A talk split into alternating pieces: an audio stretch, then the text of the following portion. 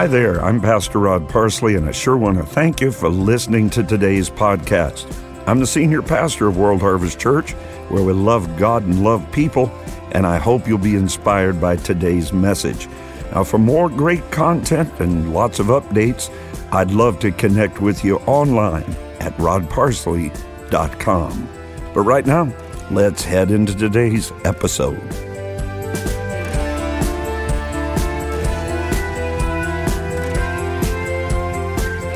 Well, I hope you're ready for another great message, I believe, from our 8-part series, Effective Leadership 300, exploring practical and biblical tactics to connect you to your purpose in Christ and the leadership role God is preparing for you. Now, don't forget to request your digital study guide. You can do that at rodparsley.com/leadership300. So you can follow along with me or review the material when you finish listening.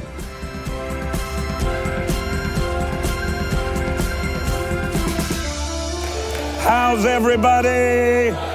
Shout, I'm wonderful, blessed, highly favored. What are you sitting down for?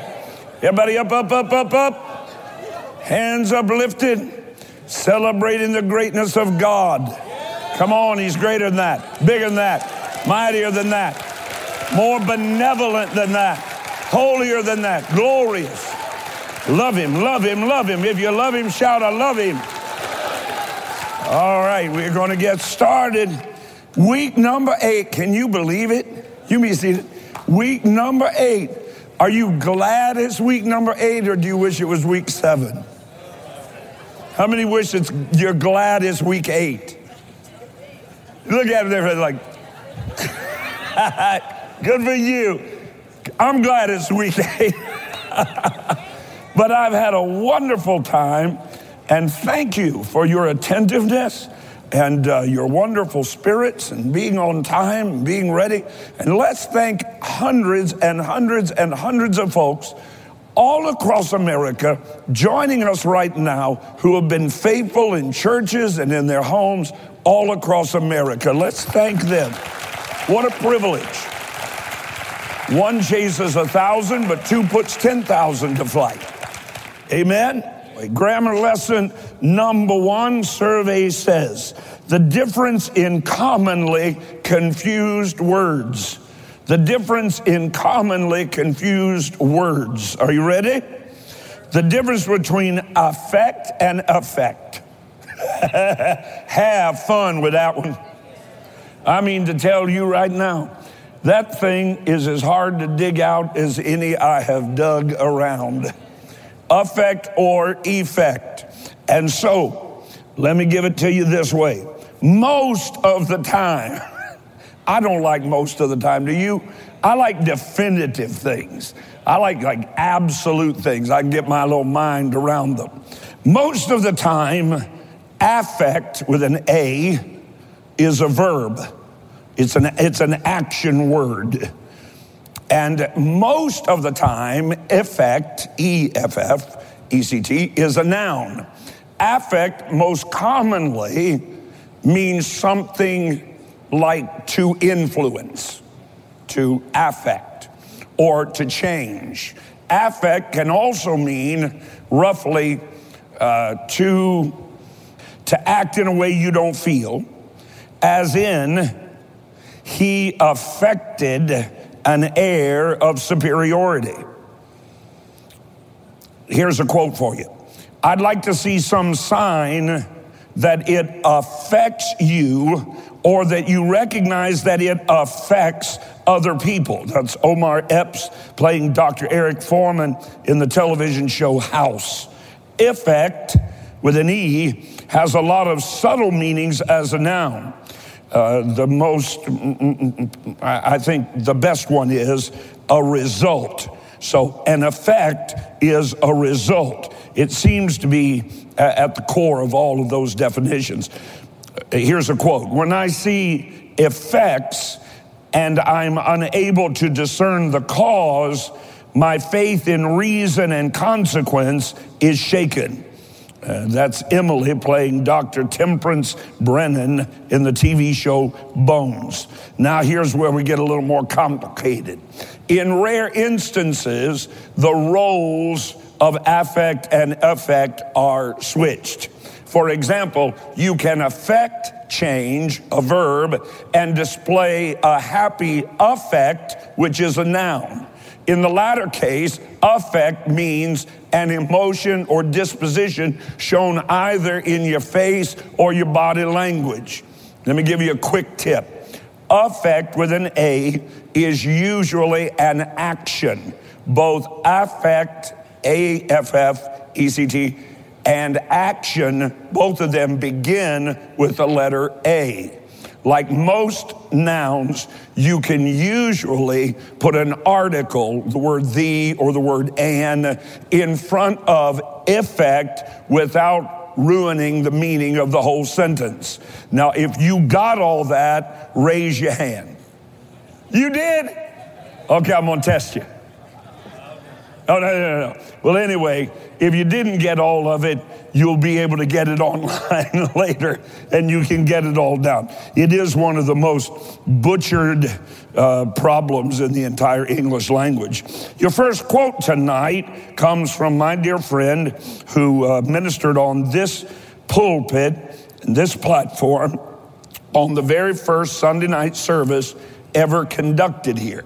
The very first Sunday we moved in, Mike Murdock ministered from this platform, and he had a young man carrying his briefcase that night and working his tape table that at the end of his ministry walked from that side of the platform over this way and sat down at the piano and played three notes and sang two words.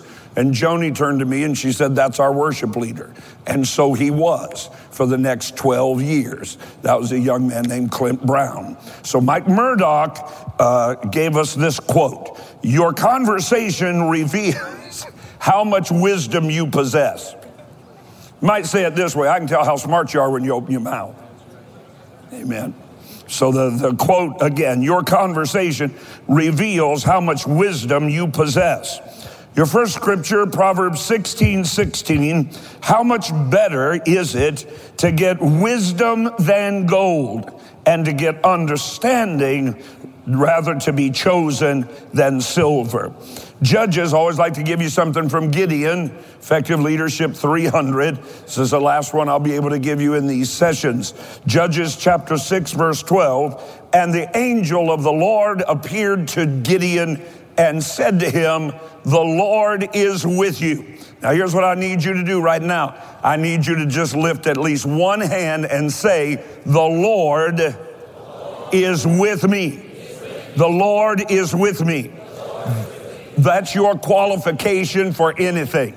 That's your qualification for everything. For if God be with me, who can be against me? In other words, you may not be there now, but you can get there from where you are by the help and the grace of God.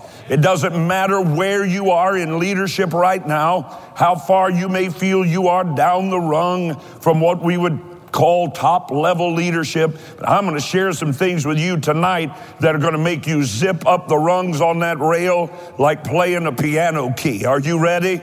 You get to advance tonight. You get to move forward tonight. You get to leave where you were and invade enemy-held territory that the devil has told some of you since you were in junior high you'd never get to. But I'm here to tell you tonight there is advancement in the words I'm going to share with you.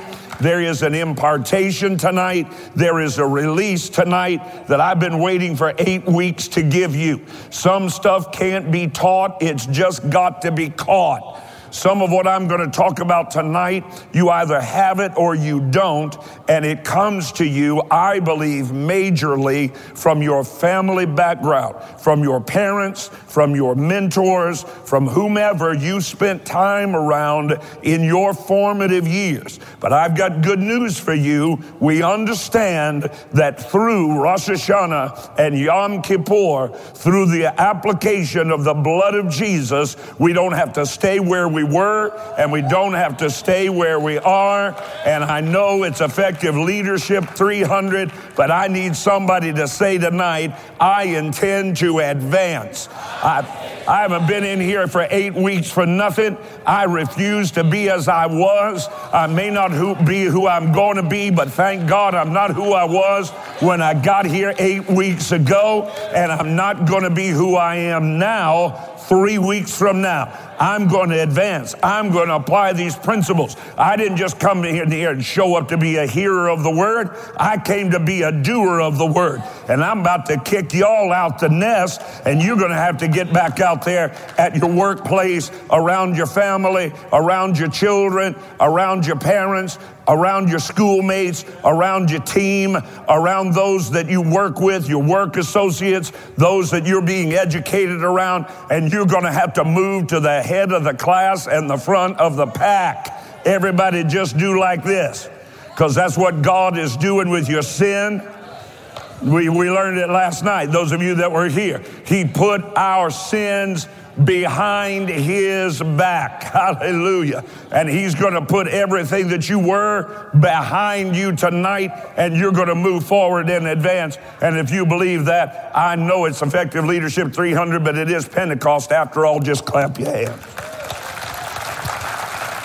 Anyway, the Lord appeared unto him and said, well, the angel did, we learned he is the Lord. In fact, his name is Wonder. The name of that angel, when you translate that out, is Wonder. How many of you believe God is a wonder? I know that you think that originated in a storefront church in the inner city. God's a wonder, but that's not the fact.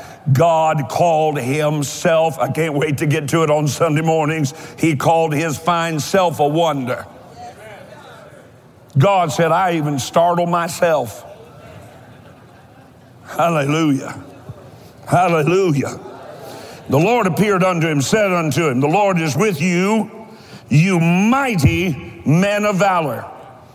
You mighty man of valor. To a man cowering in fear, afraid of his very own shadow, hiding out in the wrong place. He was in the low place. He was supposed to be in the high place. You don't go to a low place to thresh wheat. There's no wind there. You have to get up to the high place. In other words, Gideon was out of place. I need to talk to somebody tonight that's been out of place, because God is about to come to you and shake you so that you say to you, hey, me, what am I doing here? We got some prodigals that are about to get up from where you are and have the gumption to move to where you've never been. Now, the words of that angel must have staggered Gideon. Just like when the angel appeared. When the angel appeared to Mary and said, Hail Mary, thou art highly favored, the Lord is with thee, blessed art thou among women. If you were Roman Catholic, you'd say, blessed be the fruit of thy womb, Jesus. Holy Mary, Mother of God, pray for us sinners now at the hour of our death. But you're not Roman Catholic. Amen. Mary's gone on to heaven. Amen. Amen. Are you with me? What are you looking at me sideways for? Must have seemed odd. That angel said to her, you're going to conceive in your womb, bring forth a son, going to call his name Jesus. He shall be great and shall be called the Son of the Highest, and the Lord God shall give unto him the throne of his father David. He shall rule over the house of Jacob. And Mary's like, say what? Rule over what? Getting back to that, I'm about to have a baby thing. The angel's all the way down the road. Mary said, wait a minute now, let's get this thing fixed. How am I going to get there when I'm here? She said, how shall this be, seeing I know not a man? And the angel said, the Spirit of the Lord shall come upon you. Now, that's what's going to happen to you tonight. The Spirit of the Lord is going to come upon you tonight. One of the seven spirits of God is going to be released to you in this very place tonight. We're watching right there where you are. Something's about to be caught that cannot be taught. Something's about to be imparted that cannot get entrenched any other way. And we're just going to open up the door tonight for God to do it, because on Yom Kippur, he opened a way of access access for us to get in there and lay our hands on something that we can't get any other way. There are some supernatural things that released into your life will promote you in leadership far beyond your mental or educational capability. Can you say yes? We're going to get into some of them tonight, because what we're going to deal with tonight is wisdom wins and how we can discover the wealth of God's knowledge. So that angel said to Mary, "You're going to conceive in your womb." She said, "How's it going to be?" He said, "With men it is impossible, but for God to do nothing, that is what is impossible." So God's doing something right now. The question is not, good God Almighty, the question is not, can God, will God do anything? God is already doing it. He's already Shamgar. He's already on the move. He doesn't take any time off. He doesn't get weary. The holy angels don't even get weary. Human beings are the only ones that get weary. And God wants to do something in your life tonight that a phone booth did for Clark Kent. I just believe that in Jesus' name. Shove somebody and say, he said a phone booth. 1 Corinthians 1, 26 and 27. For you see your calling, brethren, how that not many wise men after the flesh, shout after the flesh, because we look at that and say not many wise men, so why should we seek after wisdom? No, he said not many wise after the flesh, not many mighty, not many noble are called. But God has chosen, get ready to shout, the foolish things of the world to confound the wise, and God has chosen the weak things of the world to confound the things which are mighty. Somebody thank him for it now, because he's talking about you. Exodus chapter 3, Moses was unqualified. 1 Samuel chapter 9, Saul was unqualified. Gideon was trembling. Don't miss this, because Gideon did not want to fail. If you are afraid to fail, you have already failed. If you are afraid to fail, you will never, ever succeed. If you are afraid to fail, you will never go beyond where you are right now, and there's no reason for you to be afraid of failure. Let me take all the pressure off of you. You will fail. And people that don't believe they will fail, people that don't believe they ever make a mistake, never have a humble spirit, never have a contrite heart, never are able to admit their own mistakes, and have an arrogant and haughty spirit. And God said that he exalts the humble. God lifts up the person that lowers themselves. Oh man, I am just on fire. Somebody just clap or do something. I'm caught up here. Success has 1,000 fathers. You ever notice that? Every time you win at something, 42 people claim they helped you. That's where you get those personal pronouns in there, you know. I did so-and-so. It's amazing how I comes to the forefront when somebody is wanting to take credit for something, and how much we comes to the forefront when everybody's wanting to count ceiling tiles. Do you understand? God Almighty wants you to know tonight, you are a success because you attempted. He is a father. He will never, here's the best way I can say it. No step of faith toward God will ever go unrewarded. You move out toward God, I don't care if you fall off a cliff. Underneath, you'll find the everlasting arms. Hallelujah.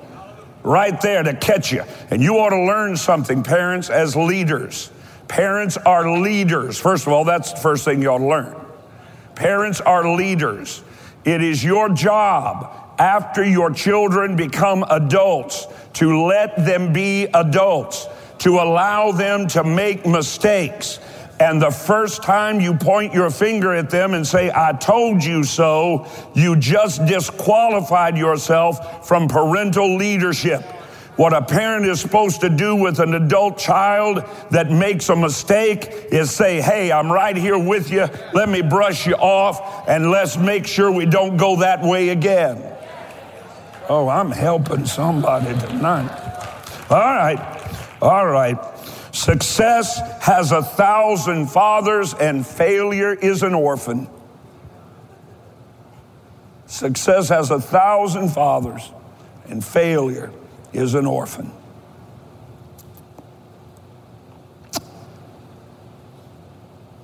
Jesus understood the importance of wisdom, made it a basic requirement for his disciples to be successful in the midst of an evil and a perverse generation. Matthew 10:16, Jesus said, behold, I send you forth as sheep in the midst of wolves. Be therefore wise as serpents. I love this passage. Wise as serpents and harmless as doves. Jesus was referring to wisdom, which is called, in another terminology, craftiness. Say, wisdom is craftiness. Wisdom is subtlety. Wisdom is staying sharp on your toes. Wisdom is knowing what to do and what to say by the power of the Holy Spirit at the right time. Wisdom. Knowing what to do, what to say, by the power of the Holy Spirit at the right time. Because you can have the right thing to do or say and do it at the wrong time, and that's not wisdom. It might be zeal, but it's not wisdom. You understand? All right. The analogy of a serpent that Jesus used, craftiness. Wisdom is referenced in Genesis chapter 3, verses 1-6. Now the serpent, Satan, was more crafty, more subtle than any other beast of the field that the Lord God had made. And he said to the woman, did God actually say? You ought to just shove your neighbor and say, has God said? Anytime you hear that, it's not God.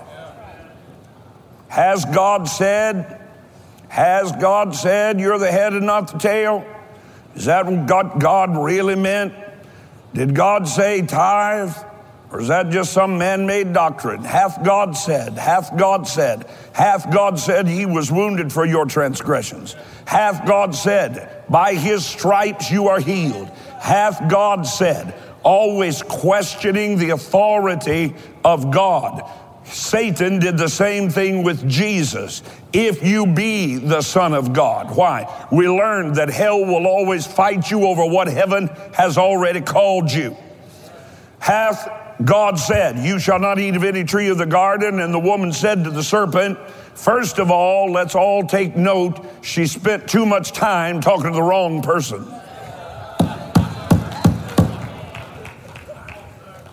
Preach, white boy. Okay. I'm going to try it on again. Eve spent way too much time talking to the wrong person. Don't be talking to somebody that's questioning what God said to you. Don't be talking to people that question. No, never mind. I'm going to stay there.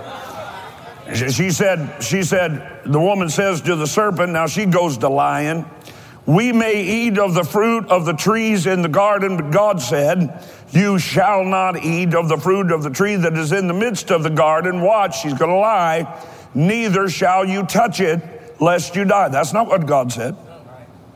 So he's asking, hath God said? And she doesn't even know what God said. So you got two opportunities for failure, don't you? Number one, to question, has God said? And number two, not to know what he said. Hosea 4:6 says, you and I are destroyed for what we don't know. Somebody shout, what I don't know is killing me. Yeah. I said, shout it. What I don't know is killing me. So I've got a question for you. How about you find out?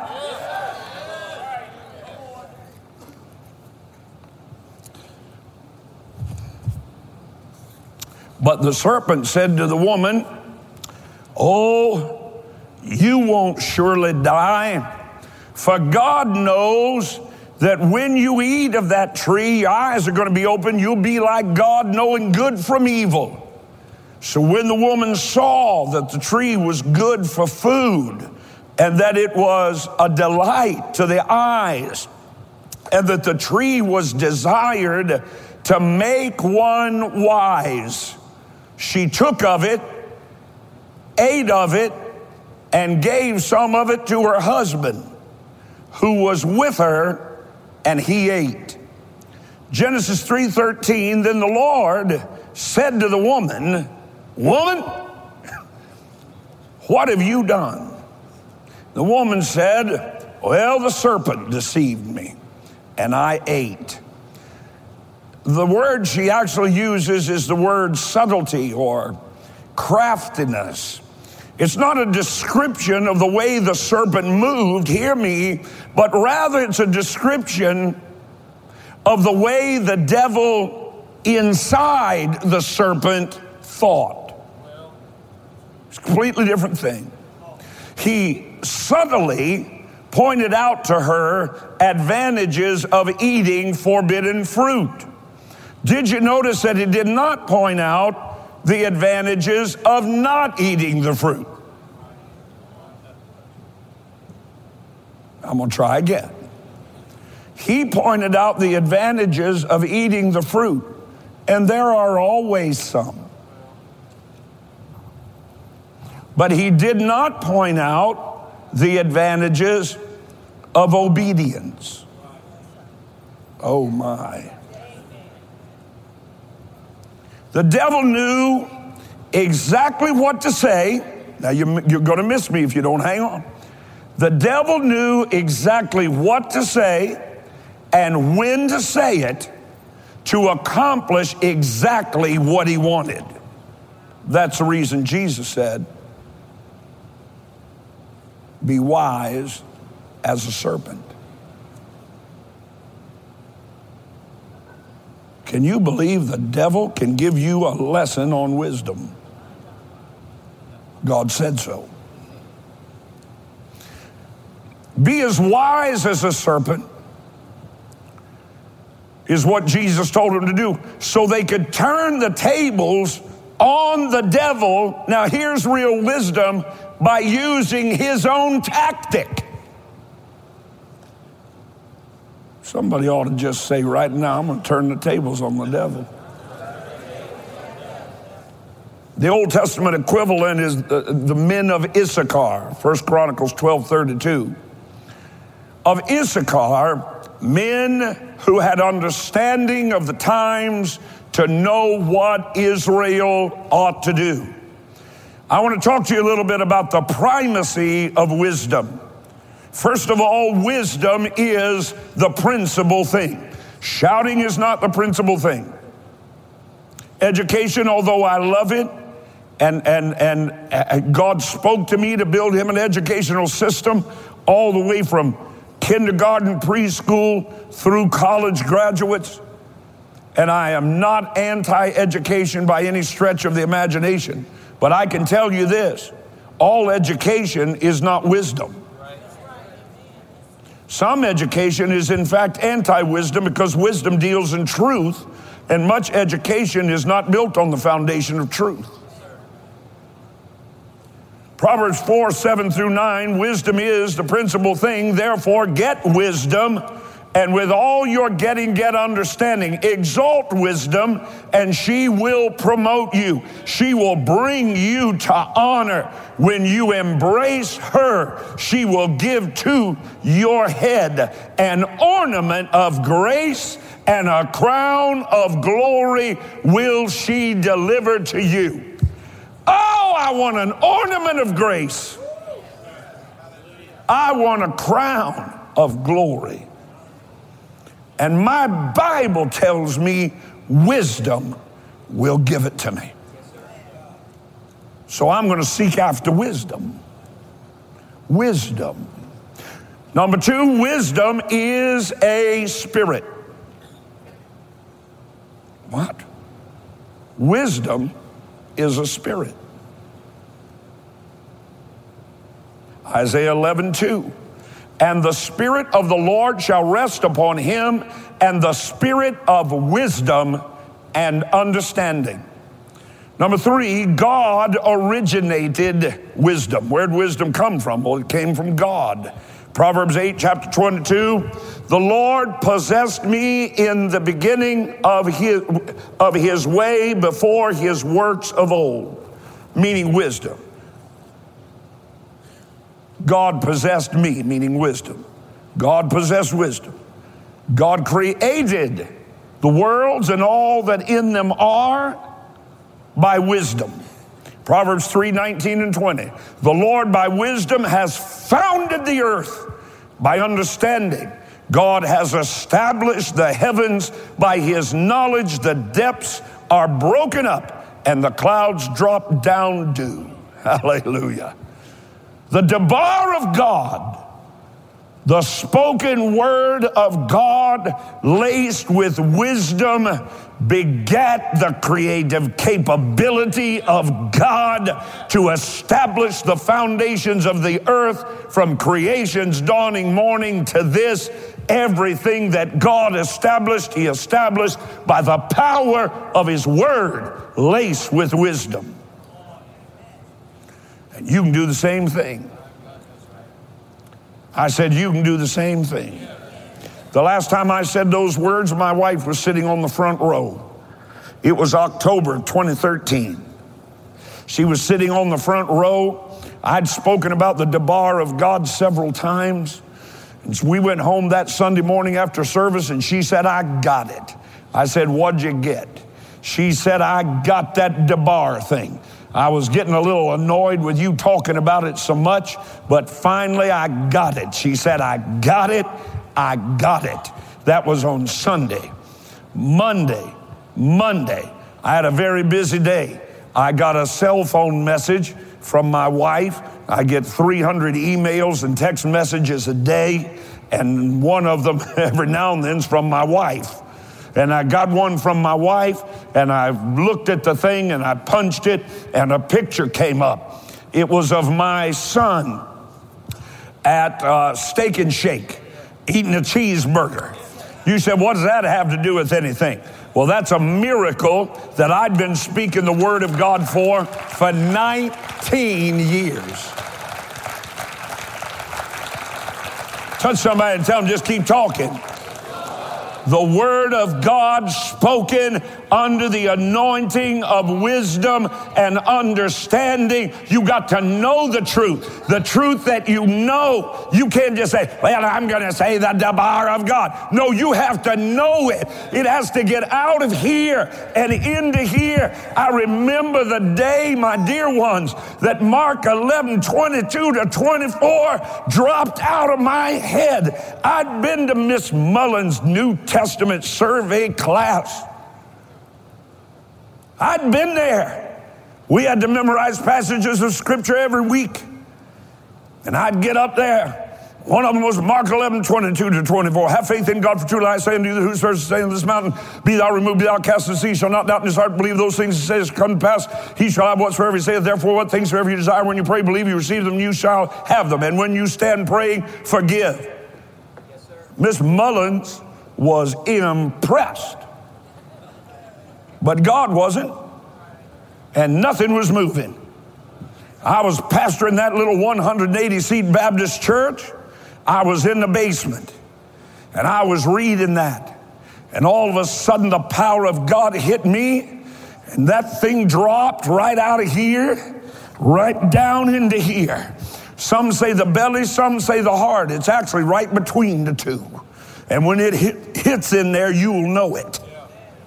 And that thing hit in there, and I remember crawling up out of the basement of that 180-seat building with tears streaming down my face and dripping off my chin. Nobody there but me and the God that had called me, the God that had promised, the I am that I am, the I is that I is. And I started talking, and it was as though I had to put my hand on the back of my head. And I would say those words. I crawled in and out of those 11 pews on the side, 12 feet long, 2 feet aisles on the side, and a 4-foot aisle in the middle. I know because I built it, and I crawled up and down in it. I crawled up into the choir loft. It seated 18, and I crawled in and out of it, and I shook hands with people that weren't there, and I talked to people and carried on conversations with people that weren't there. You said, what? I had a piano, but no piano player. And I sat down at that piano bench and I said, it's so good to have you. I've been waiting on you. You say you lost your mind. No, sir. I stepped out of the natural and into the supernatural. Wisdom. God's wisdom surpasses our wisdom. Shout yes. As the heavens are higher than the earth. Romans 11:33. Oh, the depth of the riches of wisdom and knowledge of the Lord or of God. How unsearchable are his judgments and his ways past finding out. My God, you're going to tap into something that you can't find out any other way. Everybody just talk in tongues right now. Well, I don't talk in tongues. Well, receive. You say, I thought this was a class on wisdom. Keep talking. I thought this was a class on wisdom. Well, what you're doing right now is praying wisdom. Wisdom that cannot be tapped into in your mental reasoning. You're tapping into the very wisdom of God. Howbeit, when we speak in an unknown tongue, we speak mysteries. The wisdom of God in a secret. Glory to God. Give him praise. Give him glory. This class may not be all that good for unsaved businessmen. Well, I don't know. Maybe we'll be like the Full Gospel Businessmen's International. Maybe they'll get the leadership class and receive the baptism in the Holy Spirit. Glory be to God. Oh, past finding out. For who has known the mind of the Lord? Who has been his counselor? Number 6, God desires for us to have his wisdom. Now there's a revelation, there's a thought, there's a joy, there's a blessing for you. God desires for you to have his wisdom. Proverbs 1:2-4. To know wisdom and instruction, to perceive the words of understanding, to receive the instruction of wisdom, justice and judgment and equity. To give subtlety, there it is, to give subtlety. Now let me just parenthetically insert. God wants to give you subtlety, all right? Let me break it down for you. To make the naive mature. Naive people get on God's and Rod's nerves. Just naive. Immature, never grew up, still behave emotionally like 14-year-old junior high girl, pouting and the like, and just silliness, just never growing up. There is a crisis in America. I listened to a great philosopher the other day, and he was pointing out that there is a crisis in America. It's adolescent adults. Adults who never moved out of adolescence. They still behave like adolescents. They're older, they've got children, they've got a house and a mortgage and a car, but their mental and emotional makeup is still adolescent. You can tell by the decisions they make, the way they act, the way they respond to situations. Just never grew up. Shove your neighbor and say, I'm determined not to be an adult adolescent. To the simple and to the young man, knowledge and discretion. Somebody shout hallelujah. Hallelujah. Now there are distinctions between God's wisdom and the wisdom of the world. Don't get the two mixed up. Later, look at James 3:14 through 17. And then I want to talk to you about how to get God's wisdom. How do I get it? Well, James 1:5 and 6 tell you, if any of you lack wisdom, now if you've got any deficit in wisdom, shout now. Okay? If any lack wisdom, God said, here's how you get it. Ask of God that gives to every man liberally and upbraideth not, and it shall be given unto him. But let him ask in faith, nothing wavering. So let's just do it.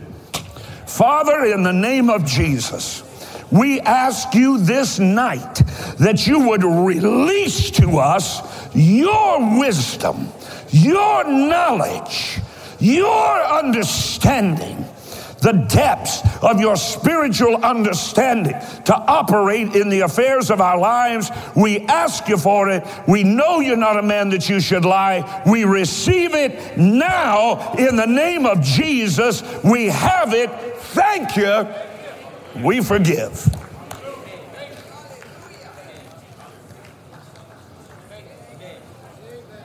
But now here's the question. How many times in the past week have you prayed for wisdom? And how many times have you prayed for and about things? If wisdom is the principal thing, why are we spending so much time praying about the things and not to receive wisdom? Solomon became the richest man in the world simply because he asked for wisdom. Wisdom is the principal thing. I challenge people. I'll challenge you. If the Holy Spirit, I do it often. If the Holy Spirit deals with you right now, why don't you spend the next 7 days not asking God for anything but wisdom? Nothing but wisdom. Wisdom to deal in the affairs of life. Wisdom to deal with your family. Wisdom to deal with your finances. Wisdom. Oh, hallelujah. God's wisdom. Second way you receive wisdom is to listen. That's a tough one. I told you in one of our lessons, I think number 3 or 4, that listening will make you perspire. Listening is hard work. You want wisdom? Listen. Everybody say, hush. Listen. Listen. Stop talking and listen. Stop moving. Stop having noise. Listen. God's always talking. He's always talking. He's always talking. He's always talking. God is always talking.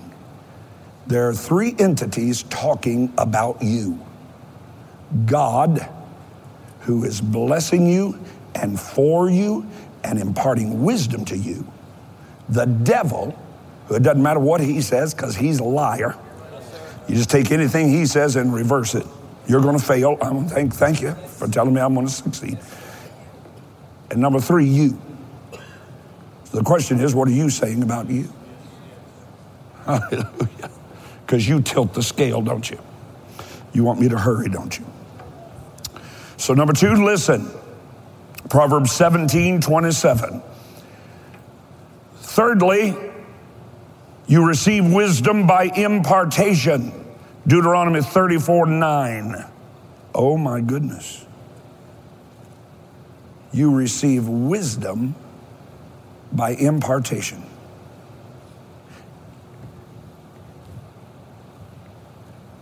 When Joshua was going to lead the children of Israel, Moses laid his hand upon him. and release to him wisdom. Not all of his wisdom, but release to him wisdom. Father, in Jesus' name, by impartation of the Holy Spirit right now, I release the spirit of wisdom upon these men and women. I release to them right now the ability to make right decisions and say the right things and do the right things at the right time by the power of the Holy Spirit. Receive wisdom now. Now say, I receive it. I receive it. I receive it. Oh, hallelujah. Hallelujah. Hallelujah. Boy, I feel the Holy Spirit in here. Wisdom. Say, I'm going to make the right choice. Wisdom's beginning is in Proverbs 9:10. The fear of the Lord is the beginning of wisdom. The benefits of wisdom, Proverbs 9:11. Your days will be multiplied, your years will be increased, your life shall be increased. Proverbs 24:3-4, through wisdom is a house builded, and by understanding it is established, and by knowledge shall your chambers be filled with all precious and pleasant riches. I'd grab that one if I was you. I'm going to skip the next grammar lessons, and I'm going to go straight to the three forms of wisdom.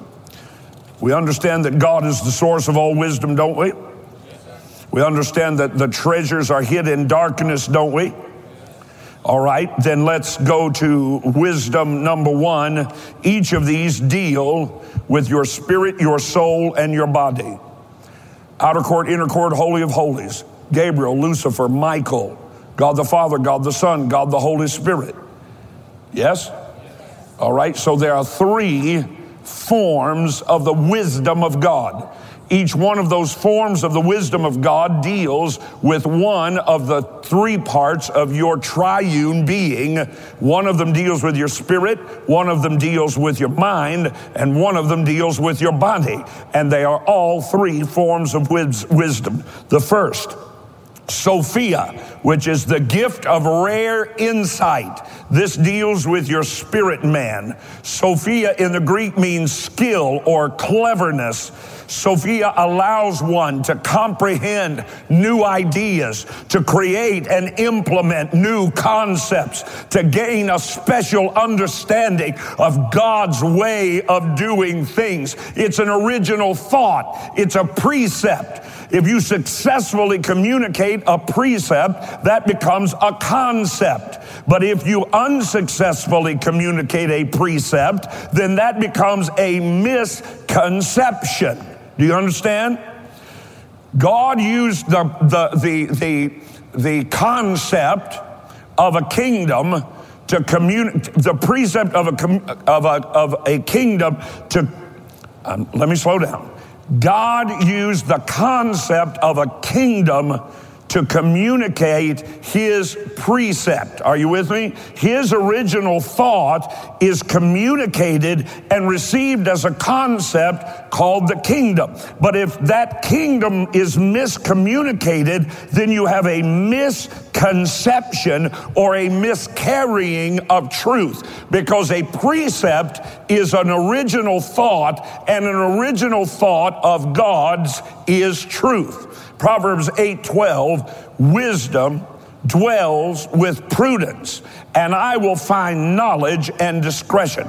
Now, this form of wisdom is also able to open up natural eyes into the supernatural for those who are willing and those who understand that it is God's purpose to reveal to them his ultimate plan for their lives. Glory to God. Sophia, spiritual insight, rare insight. The spirit side of wisdom is capable of providing cunning ways to accomplish insurmountable and impossible tasks. Proverbs 14:8, through wisdom The wisdom of the prudent is to discern his way, but the folly of fools is deceiving. Proverbs 3, 5, and 6. Trust in the Lord with all your heart, your spirit, and lean not unto your own understanding. In all your ways acknowledge him, and he will make straight your paths. Somebody shout, God's going to straighten this out. If you need a spiritual example of it, you can go back and study Bezalel, the artisan of the tabernacle of God in Exodus chapter 31. Go through the whole thing, and you'll find out that although he was a great craftsman, that God supernaturally imparted to him wisdom to create something that had never been created before. Oh, don't you want God to rise up in your spirit today and give you a thought? Aren't you weary? God said, build it according to the pattern that I showed you in the mountain. What he's talking about is in the spirit. God wants you to build your life according to what he shows you in the spirit, not because you ate too much Wheaties, but because you are connected to God, because you understand wisdom is the principal thing. God can give you one idea. If you'd get up in the morning and brush your teeth and comb your hair and drink some Geritol or Red Bull and act like you've got some energy and act like you're pursuing something and speak in tongues for about 30 minutes. Speak out wisdom and speak out mysteries. Oh, God didn't show me nothing. No, you get up and fry greasy eggs, slop them with butter, because you got arteries just begging to be clogged. You're always sleepy. You're always tired. You're never moving forward. You have none of the energy of God. Pray in the Holy Ghost and build yourself up. Anyway, Sophia, the wisdom of God. Mike Murdock was on this platform. The very first service on a Sunday night. He was receiving an offering for some of the leftover expenses of building this mall. And God said to him, you just got a royalty check for $8,500. Just sign that over. So he did. He went back to his hotel room. And 3 days later, God the Holy Spirit showed up in his hotel room and said, why don't you write a little book called Thus and So? And he said, I started working on that, and then up out of my spirit, I saw another one. And then I saw another one. And then I saw another one. I saw a whole series of books. I went to my publisher and I shared it with them. They said, my goodness, you've laid hold on something here. You ever see those little books? God's Promises for Your Every. I've never been in a place where 90% of the people didn't see it. And I can tell you right now that God bless dear Dr. Murdock with an income. He said to me, Rod, in actuality, if not for ministry, if just for taking care of me and my family, I'd have never worked another day in my life off that one idea. Just one idea of the wisdom of God. So I release to you now creative capabilities, witty inventions, new ideas. Hallelujah. Now shout as loud as you can. I receive it. I receive it. Ooh, that's good. Give yourself, that was really good. All right. We got 4 minutes. Phronesis, second kind of God's wisdom. The power, I need a week. The power of small details. This deals with your soul. Just say, sharpen up. Come on, man, read a book. Get your nose out of a video game. Exercise your mind. Exercise your brain. I refuse for my brain to leave me. My pastor told me when I was 22 years of age, I'd just done a telethon for him, and he reached across the table and patted on my knee, and he said, boy, you better praise God every day of your life for that brain he's given you. And I have ever since then. I am proof that little is much when God is in it. But I pray for God to increase my intellect. I pray for God to increase my intelligence quotient. Well, that's all sealed when you're 12 years old. Not for me. I'm a new creature, new every morning. Hallelujah. I intend to know something today I didn't know yesterday. And I intend to pay attention.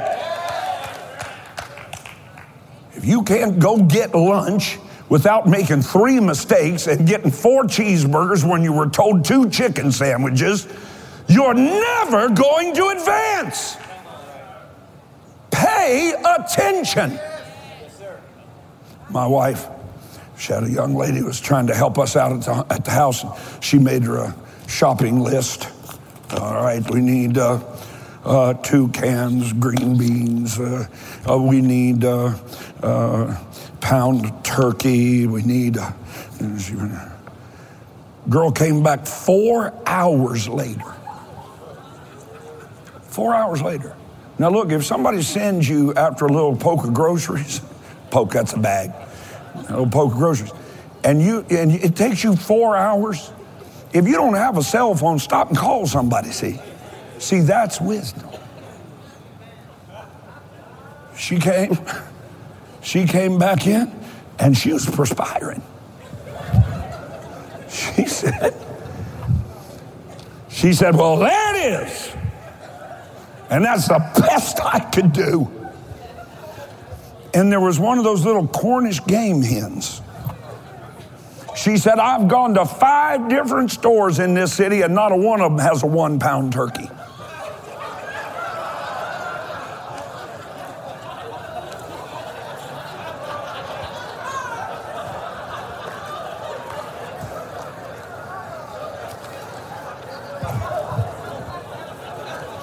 Look, Phronesis deals with the practical, with the ordinary things that shape our everyday lives. If Sophia reveals the footpath of one's ultimate goal, then Phronesis tells you the proper pair of shoes to wear to get there. Phronesis is just plain good old common sense. The problem is common sense. I'm telling you, I employ hundreds of people. And I imagine thousands over the last 40 years. And I can tell you that the most valuable commodity at any level in our organization is to find people with an ounce of common sense. Just plain old common sense. Hallelujah. Proverbs 21:23, whoso keeps his mouth and his tongue keeps his soul from trouble. You don't have to say everything that comes in your mind. Some of us need to go on a word fast. Stop walking down hallways and leaving pictures crooked on the wall. I'll take employees and walk down the hallway and watch them step over pieces of trash in the floor in front of them. I was trying to get back through yonder today, and they had me in a little chair. Had a little difficulty with that foot this morning after that glorious service. So they were getting me back to the back, and I'm telling you what, sometimes it's like watching Keystone Cops. You got 5 people around you, and nobody was to go open the door we're going to go through.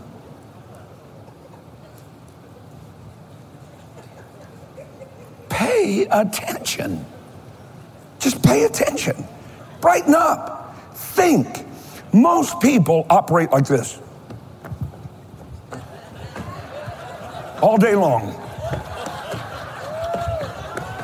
Like they're a pinball wizard.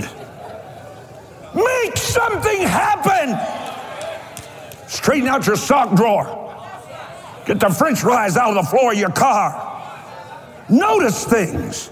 Help people. If you will never lack. You find a need and meet it, you will never lack. You will never lack. All right. Attention to detail separates good from average, best from good, and if you want to advance, pay attention to details that everybody else overlooks or think are unimportant. A fellow said to me the other day, well, I moved thus and so. I said, well, why did you move thus and so? Well, I thought that's what you would like. I said, well, you've seen me 5 times today. Did you ask me?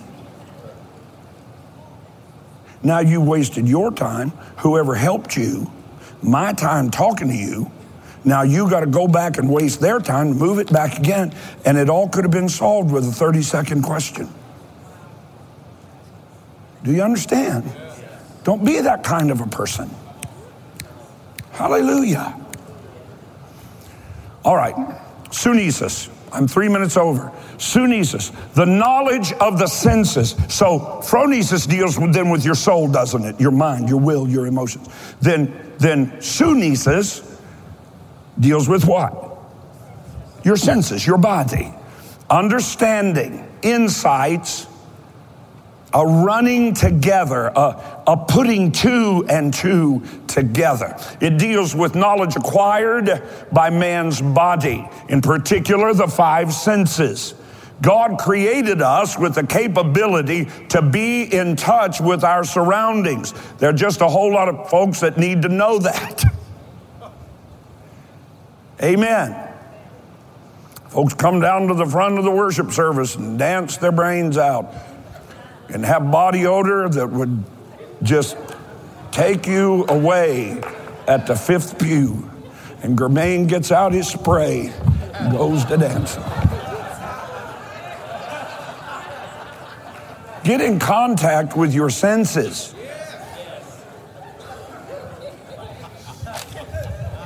Amen. Get in contact with your senses.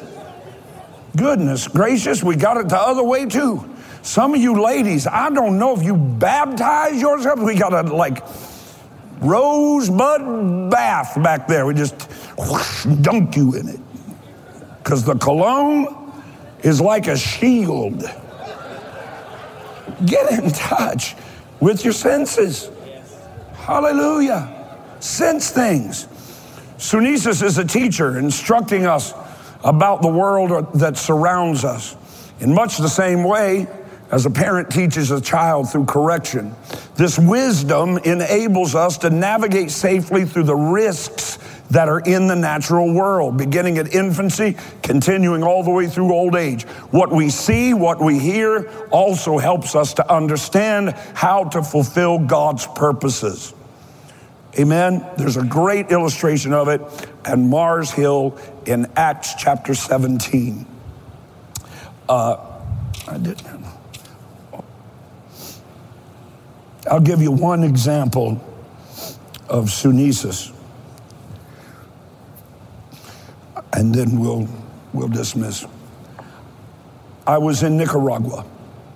It was glorious. About 100,000 people in an outdoor stadium. And Brother Summerall and I were there together. We were to do 2 nights of feeding. First of all day long, and then a great salvation service at night.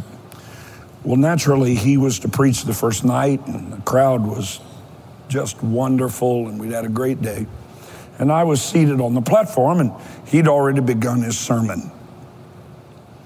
And suddenly, about 10 minutes into his sermon, I heard him say, now my senses are taking in a lot, but I heard him say, and here's Rod Parsley to tell you all about it.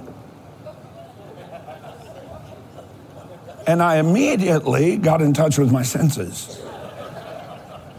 And just about that time, he whirled around and he started to walk off. There was a little walkway down the back, and his automobile was there, and it seemed like slow motion, but it happened in a second and a half, and he was in that car and heading off. And here I am. And just almost simultaneously, I just felt myself moving in slow motion.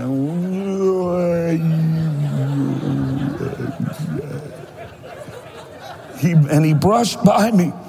And out of the corner of my eye, I saw a great cross that they had on the platform. I had no sermon. He's supposed to do the entire service. There are 100,000, 200,000 eyeballs staring right at me. He has perfectly set me up for failure. He told me later, he said, my stomach got to bothering me, and I just figured you could handle it. But I saw that my mind is whirling, but my senses, out the corner of my eye, caught that cross. And I turned and I said, come with me to the cross. Yeah.